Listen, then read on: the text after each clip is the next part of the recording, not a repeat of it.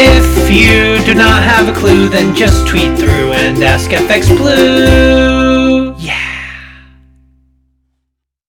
Good morning. It's Friday the 16th. I'm FX Blue. And this is the market brief. So there's good news for job hunters. Looks like the UK recovery is on a bit of a roll. Job vacancies have recovered to levels last seen before the first lockdown. Uh, sectors that were least COVID affected, like logistics and construction, are seeing a pretty strong recovery. And despite the Brexit uh, concerns that the Brexit effect would dampen the service sector, uh, the performance there remains pretty strong as well.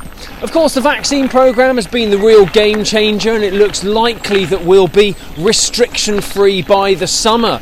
There's growing optimism uh, related to that that the economy could reach pre COVID levels by the end of the year.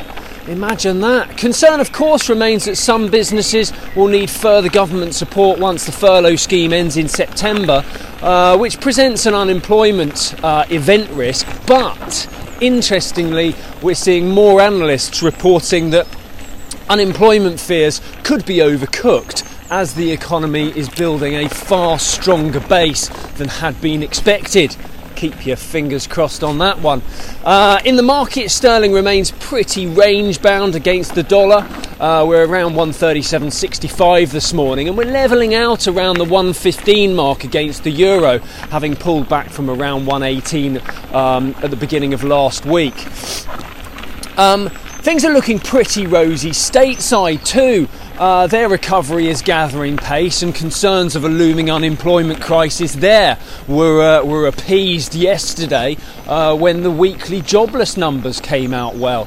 Uh, that dropped to the lowest level seen in a year, and it looks likely that uh, we'll break below 500,000 new claims anytime soon. And when you add that to the stellar results from the non farm payrolls, it's easy to make a case that the Fed support and the Biden bill stimulus are having a positive impact. Retail sales grew by 9.8% month on month. Yes, that's exaggerated by a 2.7% fall in February, but it still shows recovery is, uh, you know, is there to build from a pretty solid base.